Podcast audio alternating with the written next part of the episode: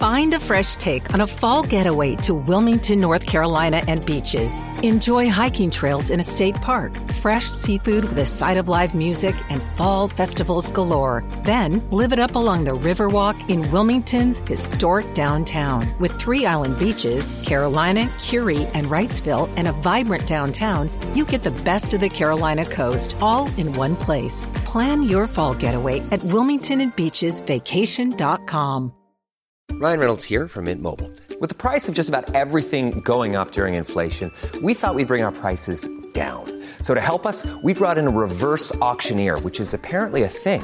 Mint Mobile unlimited premium wireless. Ready to get 30, 30, bit to get 30, bit to get 20, 20, 20, bit to get 20, 20, bit to get 15, 15, 15, 15 just 15 bucks a month. So, Give it a try at mintmobile.com/switch. slash $45 upfront for 3 months plus taxes and fees. Promo rate for new customers for limited time. Unlimited more than 40 gigabytes per month slows. Full terms at mintmobile.com.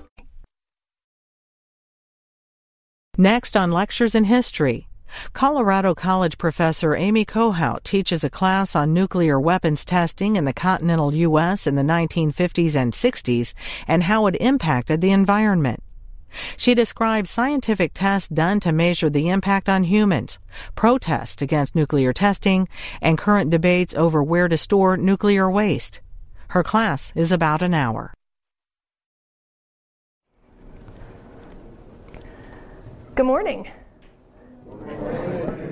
I like that. Um, today, we're going to continue our investigation of American environmental history through the lens of nuclear testing. So, yesterday, of course, we had our first conversation about Rebecca Solnit's Savage Dreams, a journey into the hidden wars of the American West, which has this really interesting structure that's not at all chronological. And I'm really pleased with the amount of ground we covered during our discussion of the first half of her project, which is loosely centered on the Nevada test site, but moves back and forth to also engage things like indigenous homelands, the study of physics before and after World War II, the history of the test site itself, as well as anti nuclear activism in the 80s and early 90s. so today I'm going to go back over part of what Solnit explores, as well as try to give you a little more depth and context for what we might call one of Solnit's lines of convergence. We're going to look at mid 20th century citizen science projects, draw on what we've been studying about aesthetics and environmental history to examine different framings of the Nevada test site, and close by thinking about questions of risk and scale in our contemporary moment. But first, by way of getting us into the proper mindset, uh, I wanted to introduce you to Bert the Turtle on the off chance that you haven't met him before.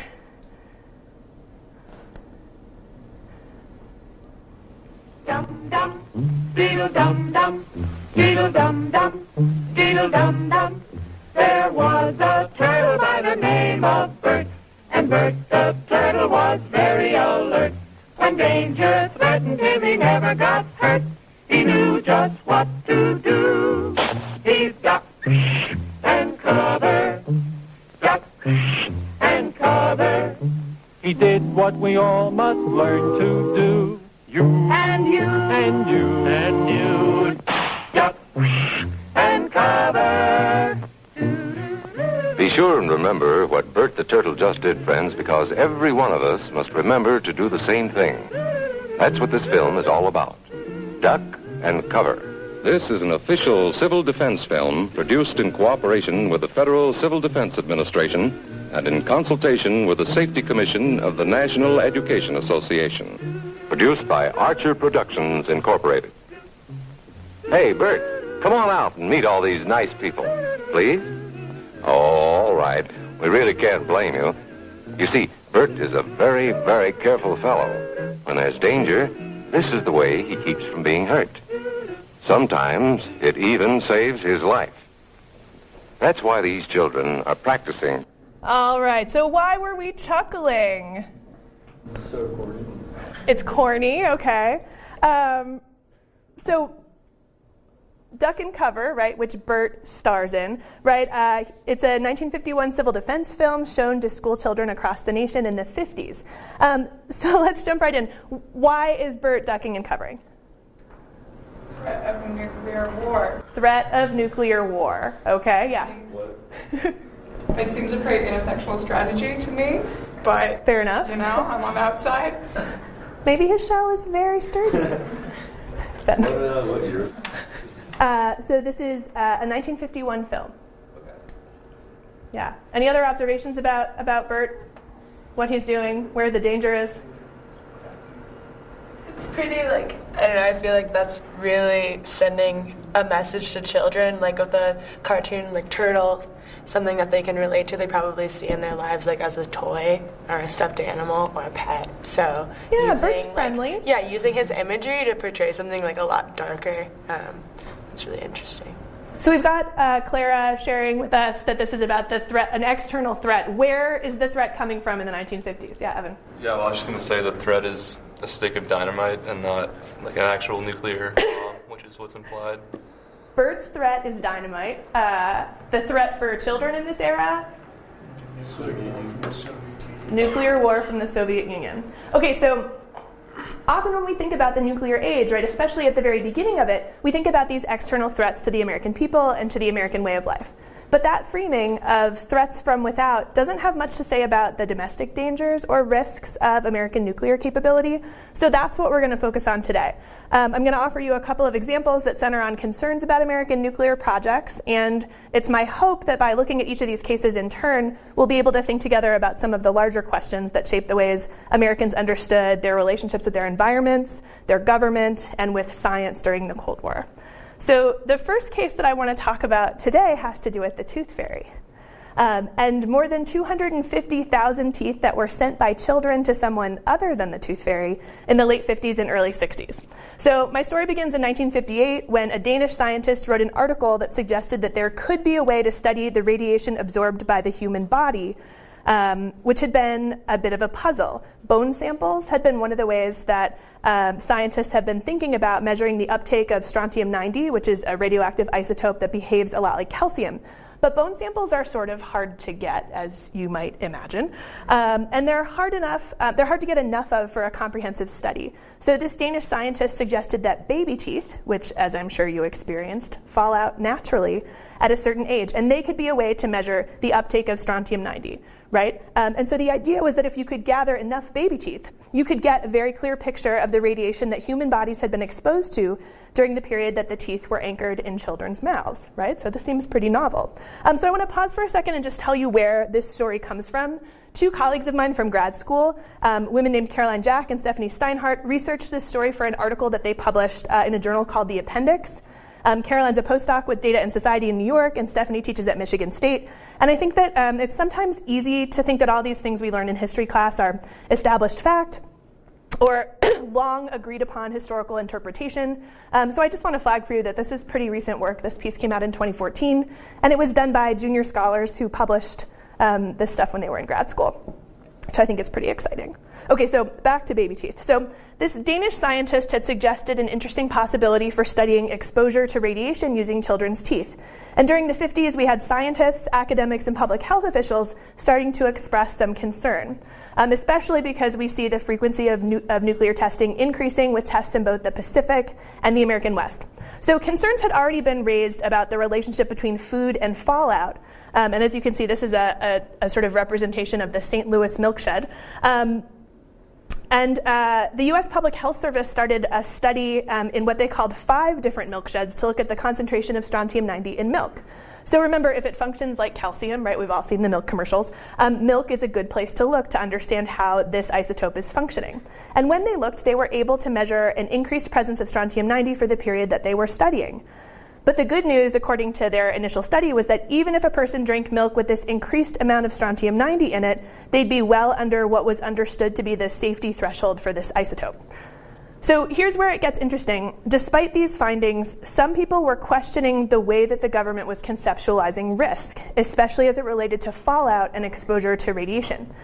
That their models for what counted as harmful or what counted as safe weren't accurate. So, as we've covered, not a scientist, right? Um, but let me attempt to explain this. So, public health and other officials were operating under a nonlinear threshold model, which means that so long as you are exposed to less than wherever the threshold is, you're fine, whether it's way down here or you're right under the threshold. So long as your exposure doesn't reach that number, it's understood that everything is um, going to be fine for you. Um, but others weren't so sure about that, and they wondered if a linear model, where sort of steadily increasing exposure mapped onto increasing health risks, made more sense. Um, and these concerns about fallout and risk were motivated by um, were motivating factors for a petition signed by over 9,000 scientists asking the government to stop atomic weapons testing. And two of the scientists um, were at WashU in St. Louis, and they helped write this petition, and then they formed a local group called the Greater St. Louis Citizens Committee for Nuclear Information, or CNI. And they focused on awareness raising, um, especially surrounding um, fallout and nuclear testing.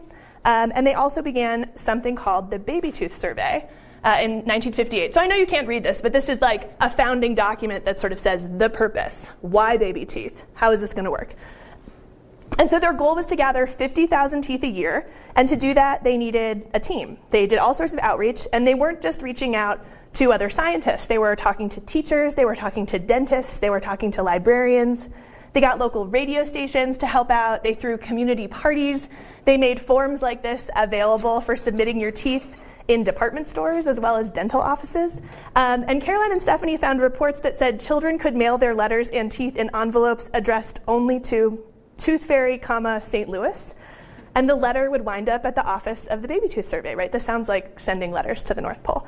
Um, so maybe I should also mention that my dad is an orthodontist, so I grew up around a lot of teeth, and I find this story particularly fascinating. So I have a couple of examples from um, this project that Caroline and Stephanie worked on to show you. And why, are, why are we laughing? Dear science, right? Um, so some of the letters are addressed to the tooth fairy, but my favorite is a letter like this one that reads, Dear science. Um, and children who sent their teeth to this survey would get a button that said, I gave my tooth to science. Right, so um, it's not totally clear how much the, these children understood about what their teeth were helping science to determine, but I love this idea of sort of supplanting the image of the tooth fairy with the idea of uh, some nebulous version of science, right? Um, and so let me tell you a little bit about what happens with the teeth. Once the teeth arrive at CNI, the tooth went into a numbered envelope and the form from the donor became its information card, right? Dentists evaluated each tooth they made notes on it. You can see that there's some basic data um, about the tooth and its owner, right? But there are also some uh, assessment here at the bottom from a dental professional. Um, and then uh, it was filed into a box by year, and sample lots of teeth were organized um, year by year and then sent to an isotope lab that I think was in New Jersey for study. And the results were compared with evaluations of things like cow milk, breast milk, and even analyses um, of teeth and bones from stillborn children. So what did the survey, survey find out? So the first findings are shared in 1961, and the first thing that seems key to know about this is that the survey confirms that yes, teeth will work as a reliable measure for the uptake of strontium 90, right? This is why they're doing some of that comparative stuff to say, can we use this as a reasonable measurement?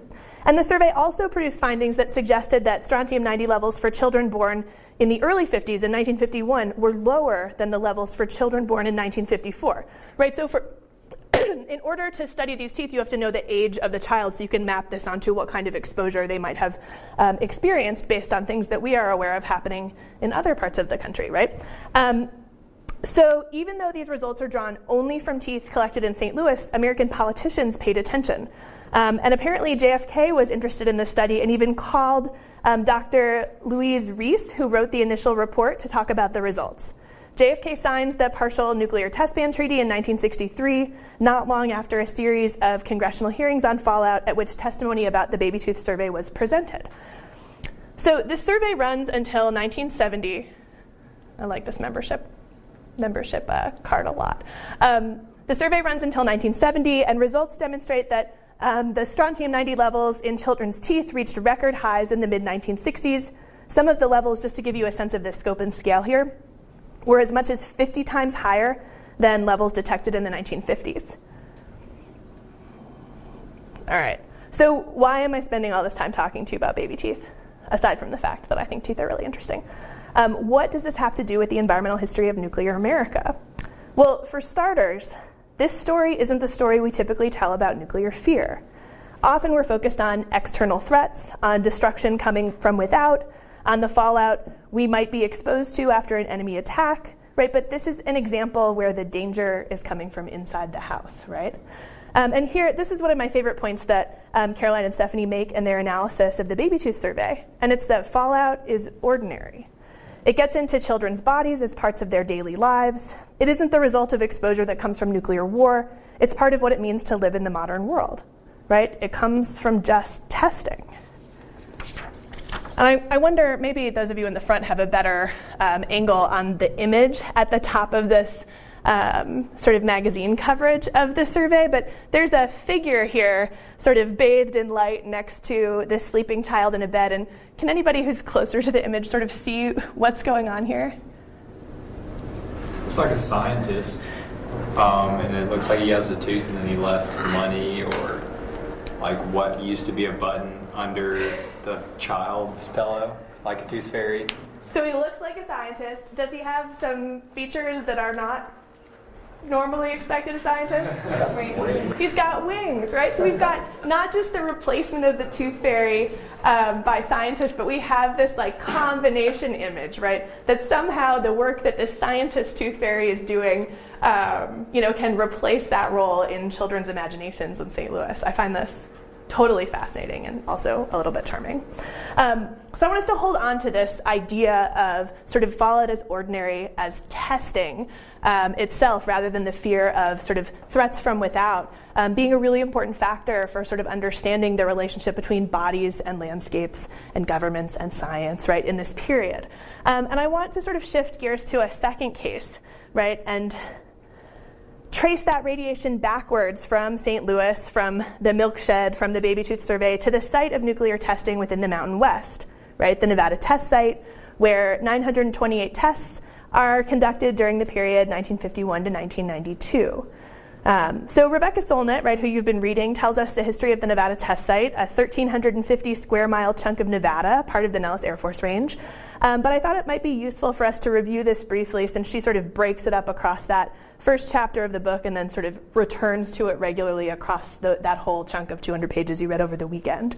Um, so the land that becomes Nellis Air Force Range is removed from the public domain in 1941.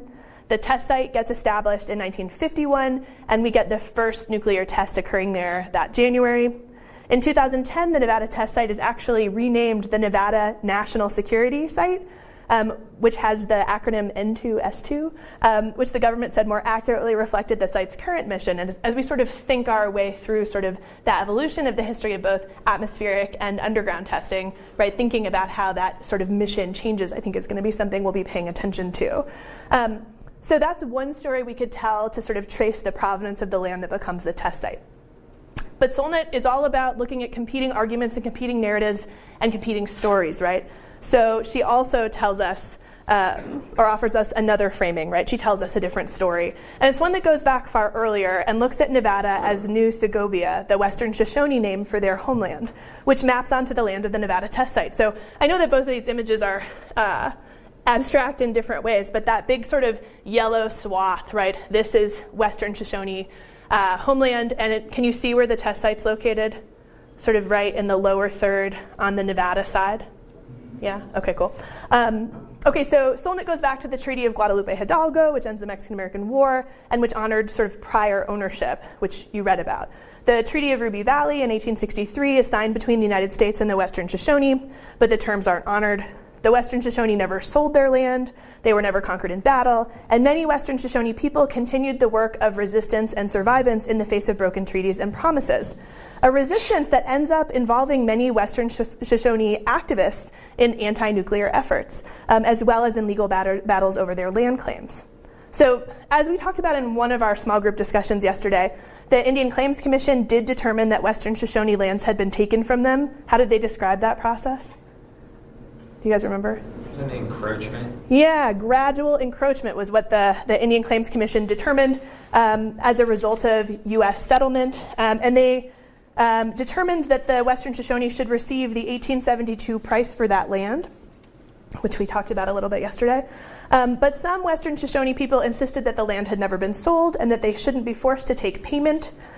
This case uh, and different sort of iterations of it um, are you know, brought to the courts, and one of these cases goes to the Supreme Court, um, and the Western Shoshone lost. Um, and I want to add that 10 years after Solnit wrote the book that we're reading, in 2004, our President George W. Bush signed the Western Shoshone Land Claims Distribution Act, which was uh, a bill that was uh, designed to release the funds that had been held in trust to pay the nation for the land that had been taken. Again, that 1872 price sort of uh, tracked forward for, for interest, right? So there's disagreement over taking the money. Some Western Shoshone people want to take it because it seemed unrealistic that they'd get the actual land back and the money could be useful.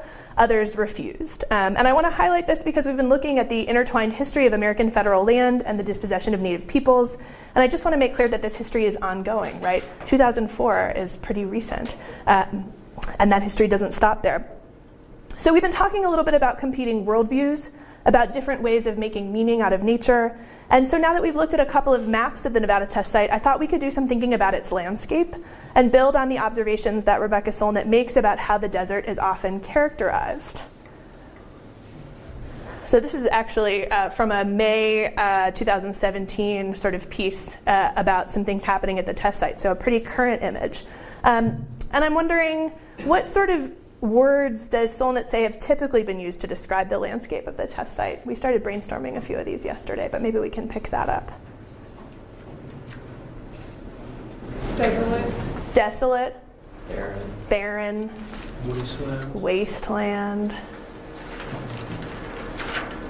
Nothingness. Nothingness. Yeah, we had some conversations about this notion of nothingness, right? Any others? Parched, maybe. Scorched. Scorched. Yeah. What do you see when you look at this particular image? Do those descriptions seem to map onto this view of the test site? No, not really. You see plants like growing, and you see snow on the mountains. So there's definitely it's definitely like thriving enough that things can live there. Totally. Any other observations? About this image? Is that a lake on the right side? Or am I just. I have no idea, actually. a mirage, perhaps? I'm not sure. It's got a nice, lovely sign on it. It does have a sign. what does that sign say? Caution, no stopping zone, radioactive materials area.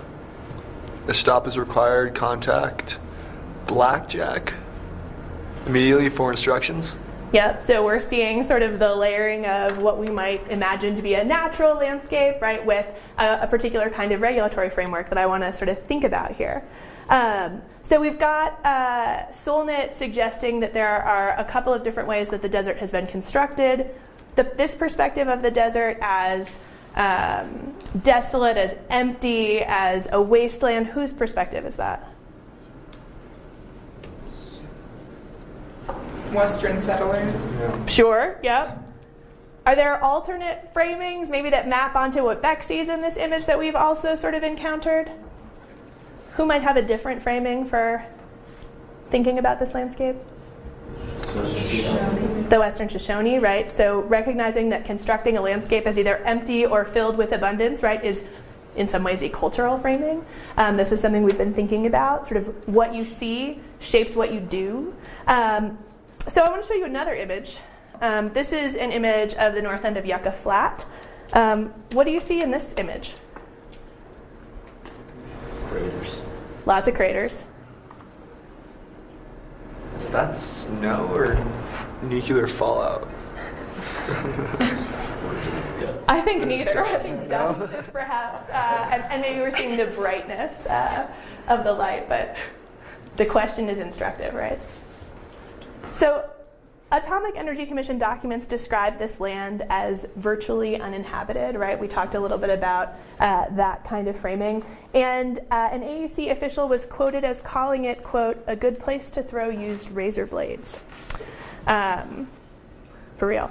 Uh, so this raises lots of questions about the government's sense of its own obligation to the people who lived and continue to live in the Great Basin, right? So we've looked we've looked a little bit at the rhetorical framing of the test site itself, and I'd like to also think about the language of testing, right? Um, this is something you all can help me with since you've read how Solnit approaches these questions, and I thought we would look um, at some images that sort of combine tests themselves with uh, a view of the landscape. Um, and from there, we're going to think a little bit about one strand of activism that connects to an earlier case we've considered that I think might have some resonances with the baby tooth survey. Um, but before we look at some images of testing, I want to show you a visualization that a Japanese artist named Isao Hashimoto made that depicts all of the nuclear testing that occurred between 1945 and 1998. Did we have time to take a 14 minute break from Solnit to watch the whole thing last night? Cool. Okay, so I'm going to show you just a really small snippet.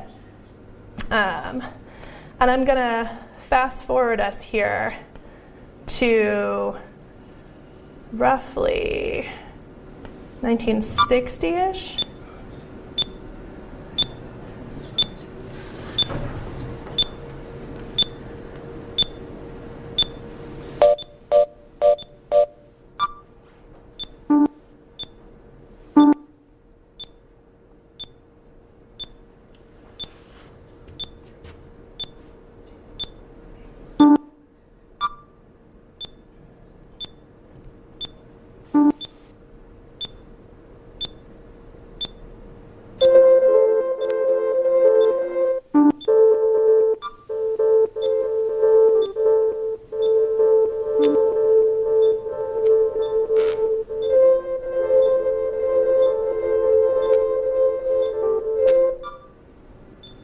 Right, so that's just what, like two years and a couple of months worth of a process we've been thinking about as stretching across a much broader period of time.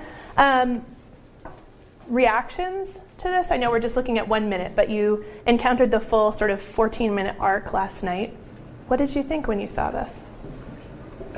I thought it was pretty interesting um, how, like, as soon as one kind of started, then you would get a feedback on the other side of the world, and then it'd be kind of like a competition to see who can do more testing and progress further. Yeah, this is not happening in isolation. There's some, there's a conversation happening here. Yeah, Ben. I was also curious about, um, I think Great Britain had done nuclear testing in Nevada, Mm-hmm. and I was wondering what the deal was with that. Yeah, there, there are a couple of sort of outliers, right? And um, there are some really detailed lists of sort of the purposes for each series and then each detonation within a series, and some of them are sort of collaborative uh, investigations. I can point you to more on that if you want to know. Yeah, Charlie. Um, it sort of reminded me of that uh, part where Solno was talking about rehearsing the end of the war and how sort of ridiculous it was that in preparation for nuclear fallout we were just bombing ourselves continuously. Yeah. Um, which seems a little ironic. Seeing it played out on a place, right, uh, I think makes that point even more clear. And Charlie, you have anticipated my next question, so that's awesome. Other reactions or responses to this? Yeah, uh, Noah and then Billy. Um, yeah, I think it's just interesting where it's happening. Yeah. They're kind of for each respective um, country that's doing it. They're like I don't know how to say it. It's like kind of lands where they don't necessarily care about the people as much.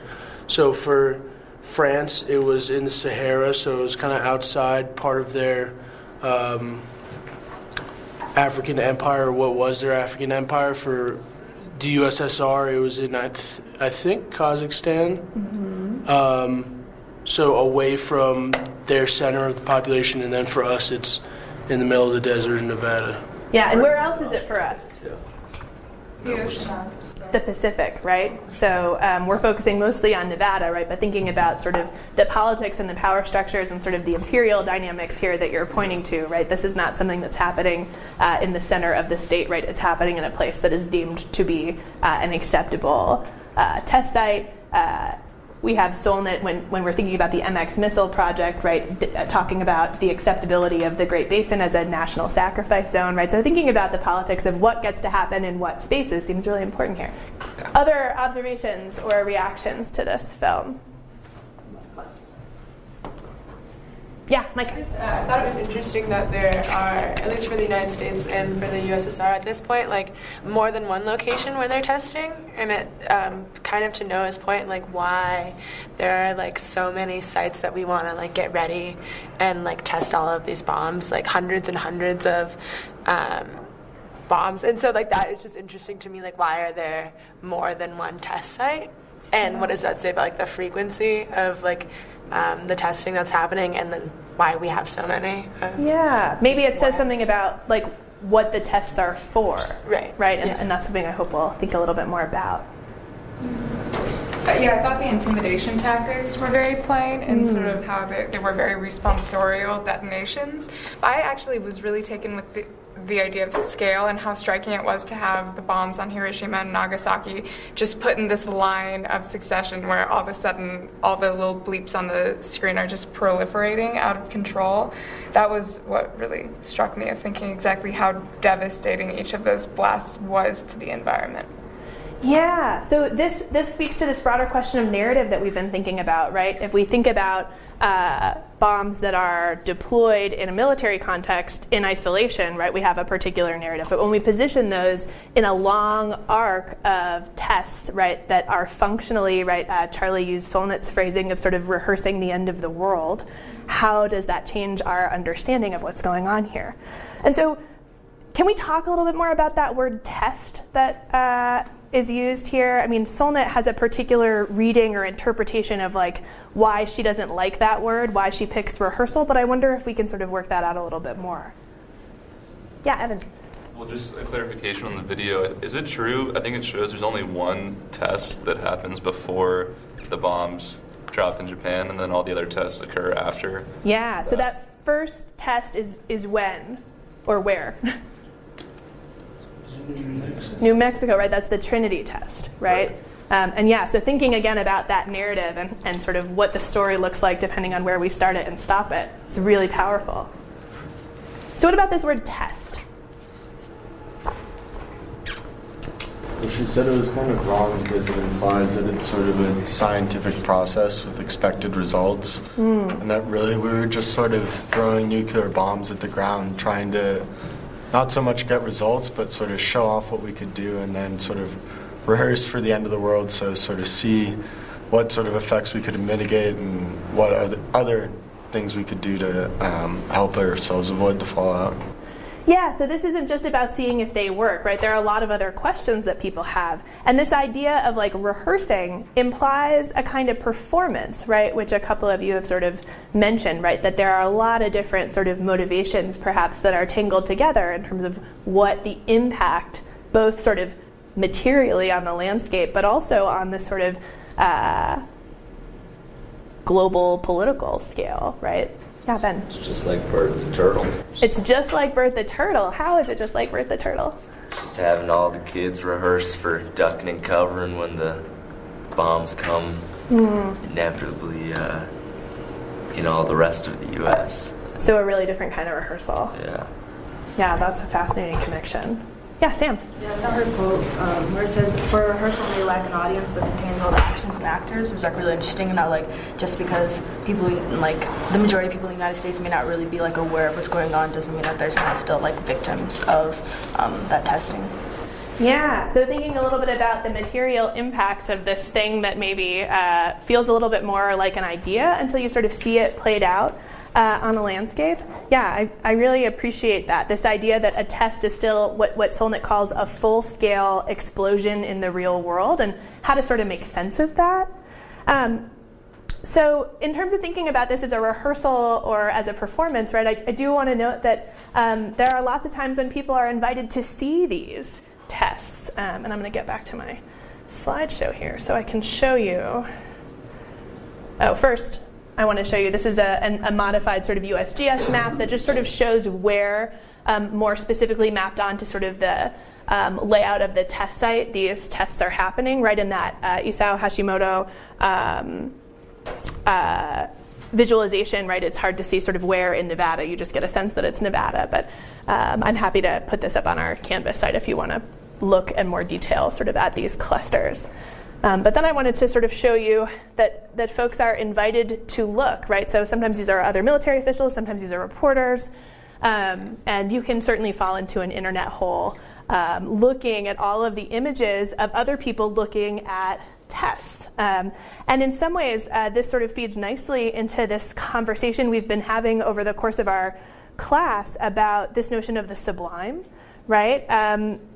We've been thinking with the sublime for a while now, and last week we sort of built on our uh, sense of sort of sublime natural landscapes by thinking about this notion of the technological sublime, right? This is something um, that a historian of science and technology named David Nye has talked about. Um, so, of course, the sublime that we began with, right, is a sublime that comes from, you know, sort of romanticism. It helps to reframe dramatic, powerful, intense landscapes from sort of scary to awe-inspiring. Try to think about that space between I don't want to be anywhere near that, to this creates a feeling of sort of terribleness and awe and power that I do want to encounter. So when we think of the sublime, we think of the scale of the Grand Canyon. We might think of the enormity and the power of Niagara Falls, maybe the view from the top of a Colorado 14er, right? Um, and we might not use that word sublime to describe that feeling uh, as much anymore, but these cultural framings of sort of the literal awesomeness of nature are still with us right? And so last week, when we were thinking a little bit about the early 20th century, um, we considered this notion of the sublime or the technological sublime in the context of the Hoover Dam, right? Thinking about these uh, great feats of American engineering, this human made structure that's worth marveling at. Um, and this is, is, an idea that um, folks have also applied to viewing a nuclear test right? Which is something that a lot of people did as, as part of their work at the test site or at any of the locations in the Pacific where the US conducted nuclear testing. And there are some really fascinating oral histories that have been taken from folks who viewed um, tests in both uh, at both the test site and in the Pacific um, that have been sort of recorded both in video and audio and transcripts. If um, you're interested to dig into those sort of firsthand accounts, but I thought we might look at a couple of images um, taken by government officials, right, which puts these in the public domain um, from tests detonated at the Nevada test site. So I'm looking for observations. Can we read this landscape a little bit? And I've got, I've got this caption down at the bottom here, but this is one of the tests in the series called Operation Plumbbob, and it happens to be the, the test Priscilla. Yeah, Ben. Uh, I noticed something about the, the last slide. All right, give it to us. That the, uh, it says Nevada Proving Ground mm. on the sign, which I just kind of thought was a more accurate reflection on like kind of a rehearsal than like N2S2 or yeah. like test site, just kind of to map more like kind of those the the idea behind rehearsal kind of more accurately onto the onto the area. For sure, right? And, and thinking about naming and what sorts of labels get placed onto landscapes is something we've been we've been uh, talking through as well. Um, and the Nevada Proving Ground, this is actually the name that, that sort of predates the test site, right? So thinking about that relationship between uh, proving and performance is really interesting. Thanks for that, Ben. All right, talk to me about Priscilla. What do you see here? Yeah, Micah. I mean, it just dwarfs completely the mountains in the background, um, and compared to like a lot of the other photos, especially the paintings that we were looking at last week, mm-hmm. um, where you have sort of the natural landscape dwarfing the human aspect of it. It's the opposite of this now. Um, I think that really speaks to what we were just talking about with the technological sublime and just like the domination completely of nature. Totally. something like this. Yeah, yeah. That that inversion of scale is so fascinating, right? What else? It's incredibly bright too compared to the background. I mean, I'm not sure if it's at night during or d- during the day, but I mean, it's so much brighter than either the sun or the darkness around it.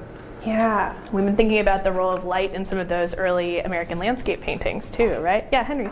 Solnit said that that was a particularly dirty bomb. What does that What does that mean? Mm. So um, that's a good question. I don't have handy how many kilotons of an explosion this is, right? But in terms of thinking about um, weather conditions, thinking about um, the height of the explosion. Um, these are variables that people are playing with a lot as they're thinking about the relative effectiveness or impact of these different detonations. Um, and so it's my sense that changing those variables changes the the reach um, of, of, something like this. Um, oh yeah, go ahead. Yeah, I remember that same passage about how dirty Priscilla was and that it, it affected a lot of the communities around it and even you know, hundreds of miles away. And that sort of just brings to mind the idea of how sublimity changes as soon as it's technological, because mm-hmm. in the romantic sense, it's like the threat and the violence and the terror were all episodic and they were all part of that moment. But here, the danger associated with the atomic bomb doesn't just die away in the moment of awe, it continues afterwards. Yeah. Generations and hundreds of thousands of years. So I thought that was interesting. This makes me think a little bit about sort of these ideas of visibility and invisibility. Do you need to be able to see the sublime, right? How, eh, in what ways do, does it change in sort of an aesthetic framing if we're also talking about the invisible, right? Yeah, Jake. They talk a lot about it on page 19 in Solnit, but this is also the one where they did the testing on pigs, um, mm-hmm. and there was a huge outcry over that because they died sort of very needlessly and very painfully, and it suddenly brought all these ethical questions about nuclear testing and whether or not we should continue doing it, or at least on live animals or live beings. For sure. Yeah. Um, and Jake, you can be my volunteer, or someone else can be my volunteer. I'm glad you pointed us to page 19 because here we get one of those firsthand accounts. Um, Marine Lieutenant Thomas Saffer offers a description of what it felt like to, to witness Priscilla, and I'm, I'm wondering if I can have a volunteer to read that description. Someone with a big, loud voice. Noah. Noah, awesome. All right, give us give us one, one, one second here. Um, a thunderous rumble like the sound of thousands of thousands of stampeding cattle passed directly overhead, pounding the trench line. Accompanying the roar was an intense pressure that pushed me downward. The shock wave was traveling at nearly 400 miles per hour, pushed toward us by the immense en- energy of the explosion. The earth began to gyrate violently, and I could not control my body. Overcome by fear, I opened my eyes. I saw that I was being showered with dust, dirt, rocks, and debris so thick that I could not see four feet in front of me. A light many times brighter than the sun penetrated the thick dust and I imagined that some evil force was attempting to swallow my body and soul. The metallic taste in my mouth was foul and would not go away. Thanks, Noah. So, does that sound like a sublime encounter? It's it's powerful. It's terrible, right? It's uh, there's there's this sort of dynamic of scale we've been thinking about, um, and this is one of many sort of accounts of sort of the witnessing of something like this. Um, I want to show you another example. So this is Priscilla. What do you see here? Looks like the ground is on fire. It does sort of look like that. I think it's I, I think it's not on fire no, as I'm looking at, but it, but it looks like that. it's just it's so bright again. Uh, I mean, it was talking. The lieutenant was talking about how much brighter the bomb was in the sun, and you can again sort of see that across the ground and even in the cloud a little bit. For sure. It's a spectator event, presumably with civilians. I see some women on the side. Yeah, on be- sitting on benches, right? I'm just sort of leaning yeah. over here to look here. Yeah. There's a bunch of those benches, and they also seem dangerously close with no protection at all. And I know she kind of talked about how vast the like landscape is compared to what it looks like, but it still seems like they should probably be farther back than they are. I, I totally have that sense looking at this image as well. it seems scary. What else do you notice? Who's, we talked about the women on the left. Who's on the right? Military personnel. Looks like army men. Yeah. So we've got an interesting sort of pairing or juxtaposition of this sort of spectator event, right? So Operation Sunbeam. Um, this is significant for being the last atmospheric nuclear test series before testing moves underground as a result of that 1963 partial nuclear test ban treaty. Um, and, and, this has sort of come up a little bit in our conversation already, but um, why so much testing, right? Um, there are a lot of people who see this process as necessary in this period, right, for science and also uh, for politics, right, if we're thinking about a Cold War context. And I want to highlight that testing isn't just seeing if something works, right? When you think that's what testing's for, it just seems overwhelming to look at that visualization. Um, there are a lot of scientists, as well as military and government actors, who want to know how things work and understand these bombs' specific impact on different kinds of materials and contexts.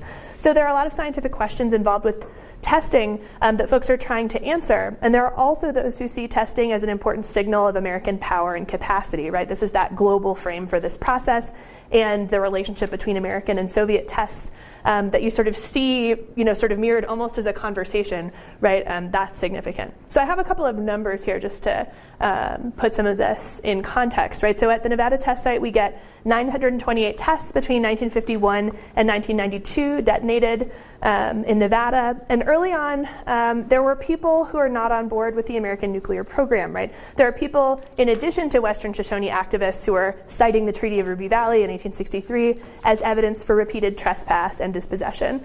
Um, by representatives of the United States, right? So I want to offer one sort of small case um, of sort of repeat um, activist work um, in response to concerns about American and Soviet testing. Um, this is an organization that Solnit mentions, but she doesn't necessarily um, dig into them uh, quite as much. And uh, they came up in one of our conversations yesterday, and the organization is called Women Strike for Peace. Um, they're founded in 1961 in response to concerns about American and Soviet testing. Um, they aren't the only anti nuclear group out there, as you've read, right? But I'm highlighting them because they're an example of women getting involved in American political life that might be a useful connection to some of the things we've studied about the progressive era. So they're a small part of Solnit's larger story about um, anti-nuclear activism more broadly at the test site. So I want us to think a little bit about what make, might make this group particularly interesting um, to us, given some of the other examples of environmental work that we've been looking at. Um, so, Women Strike for Peace is an organization that's both traditional and radical, right? They're traditional in that they drew on ideas that connected women to nature, that positioned women as morally obligated to speak up about things that endangered themselves and endangered their children. Um, does this sound familiar? Sound, sounds like the Audubon Society, where we were talking about Birds on hats. Right? And talking about sort of elite women in the late 19th and early 20th century who are using that rhetoric of traditional womanhood to do something about uh, conservation efforts, right? To sort of say maybe we should get these bird bodies off of our hats. Um, all right, so I'm glad that you made that connection. This is one of the things uh, that seems to echo quite strongly for me. So we've got Women Strike for Peace. Uh, sort of framed traditionally because of the way they're claiming that contamination is a women's issue, right? But also radical because of the ways that they're organized. So Solnit mentions that um, framing themselves as mothers, right, which they were, allowed them to articulate ideas that could be viewed as unpatriotic, coming from other people. And over the course of their sort of anti-nuclear activism and anti-war activism, they visited Moscow and North Vietnam, and they said that as mothers, they were focused on children, on victims, not on political or military enemies, and they picketed the White House in 1962. They protested at the test site in 1963, um, and they're often credited with helping to win the ratification of the Partial Nuclear Test Ban Treaty in 1963. Right? So remember, this is the treaty that JFK signs, and it's a decision that seems to also have been influenced by the research from the Baby Tooth Survey, right? A citizen science project run by a lot of community members, including a lot of women in St. Louis. So perhaps this is another line of convergence. Um, so, what does this treaty do? It bans nuclear weapons tests and nuclear explosions in the atmosphere in outer space, which, as somebody was talking about yesterday, was proposed, right? The rocket, uh, the Operation Orion test. Um, so, atmosphere, outer space, and also underwater. And one of the things the signatories agreed to as a goal was, quote, an end to the contamination of man's environment by radioactive substances. So, this treaty pushes nuclear tests out of sight, but it doesn't stop them. Um, they become harder to see because they move underground um, and testing continues. And even underground testing doesn't stop concerns about things like fallout or exposure and radiation. Um, and this is one of the things that that visualization, you know, sort of opens up in interesting ways because it doesn't necessarily differentiate between atmospheric and underground testing, right? So you see the same sort of um, image on the map reflecting the sort of size of the test, not where it occurs. So, underground testing makes it seem like the potentially bad stuff is far away, but the process of detonation would generate a big cloud of gas and radiation, and sometimes the pressure from that would cause cracks in the Earth's surface. This is called venting, and there are plenty of examples of fallout from underground tests. So, I'm going to show you an image from Baneberry, which is an underground nuclear test. Right? And in some ways, we see some very similar imagery to um, what we were sort of looking at on the aesthetic side um, with some of the atmospheric tests. Um, so this one had been buried 900 feet under the ground, and this is, you know, sort of what was visible from the surface.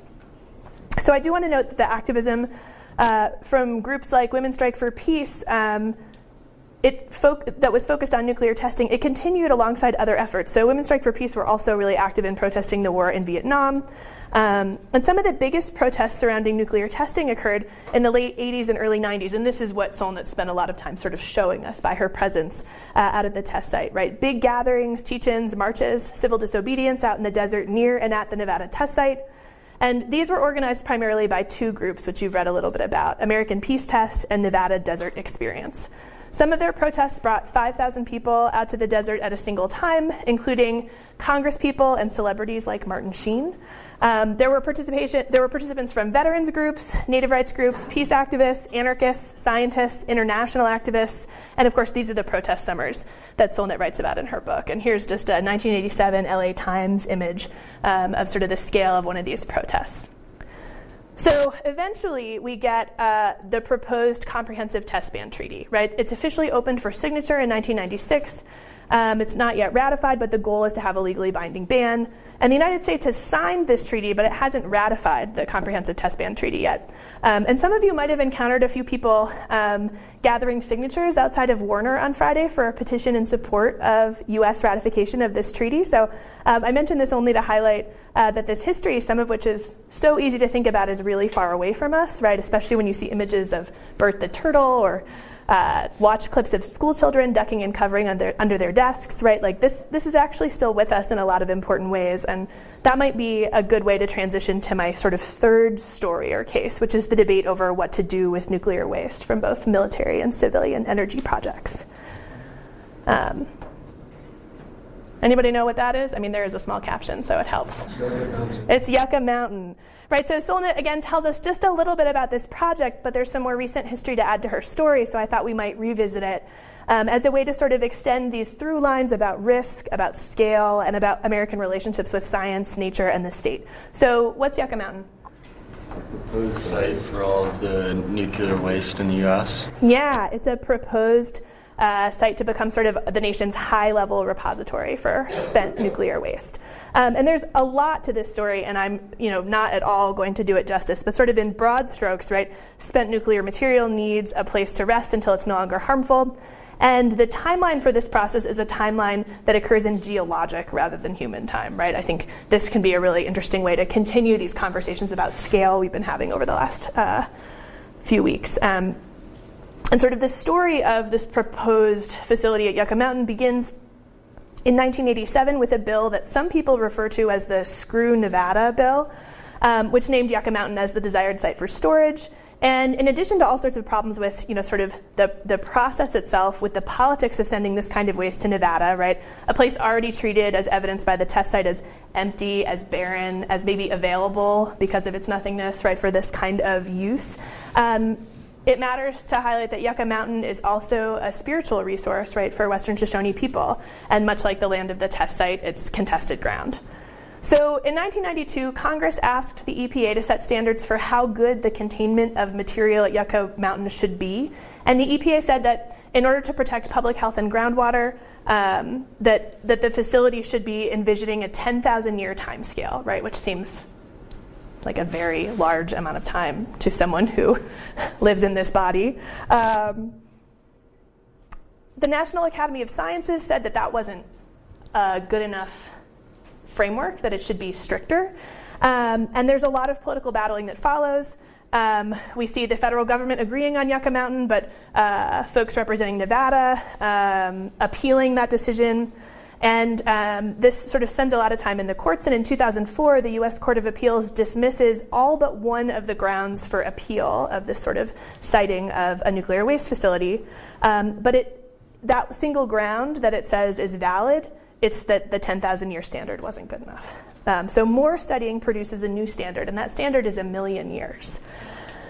And then we see new disagreements all but ending the project. So it's basically shut down by the Department of Energy in 2009 um, when it asked to withdraw its application for a license for the project, which had been being considered by another agency called the Nuclear Regulatory Commission.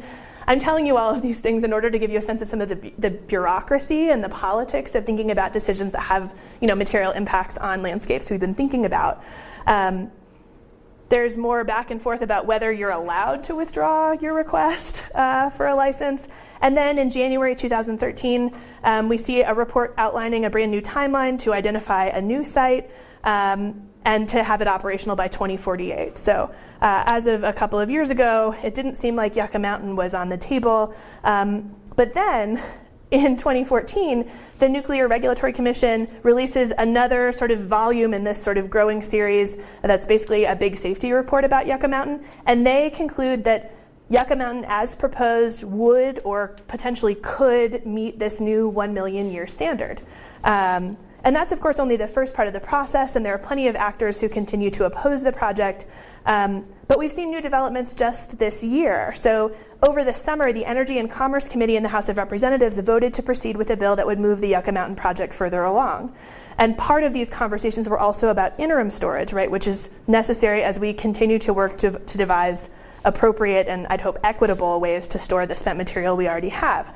So, this question of how and where to store and secure spent nuclear material is certainly um, scientific, but it's also political, right? And this is something that we've seen recur in our discussions about environmental history, right?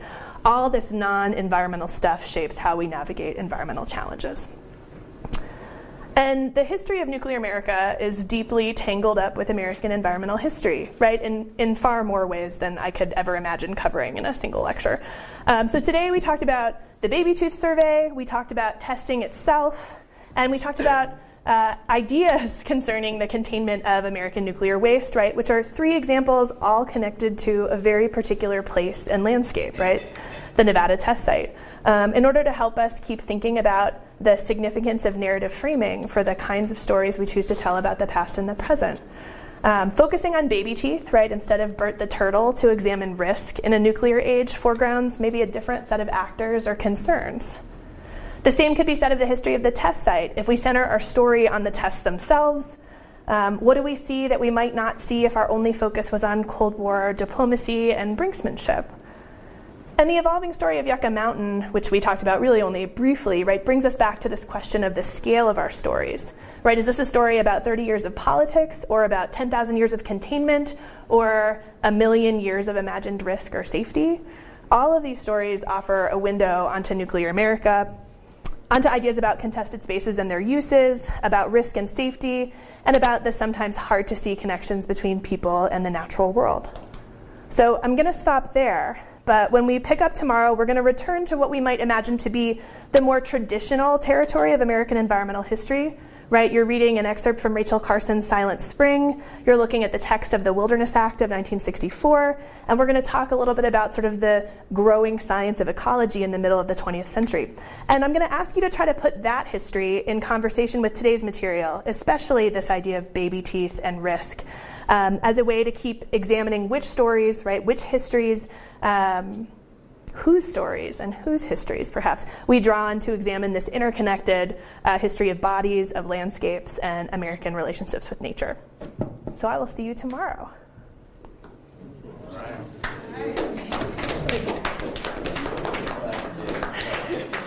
yeah, why do we not do this every day? I, I would like to be classed for all the time. Join us every Saturday evening at 8 p.m. and midnight Eastern as we join students in college classrooms to hear lectures on topics ranging from the American Revolution to 9 11. Lectures in history are also available as podcasts. Visit our website, cspan.org slash history slash podcasts, or download them from iTunes.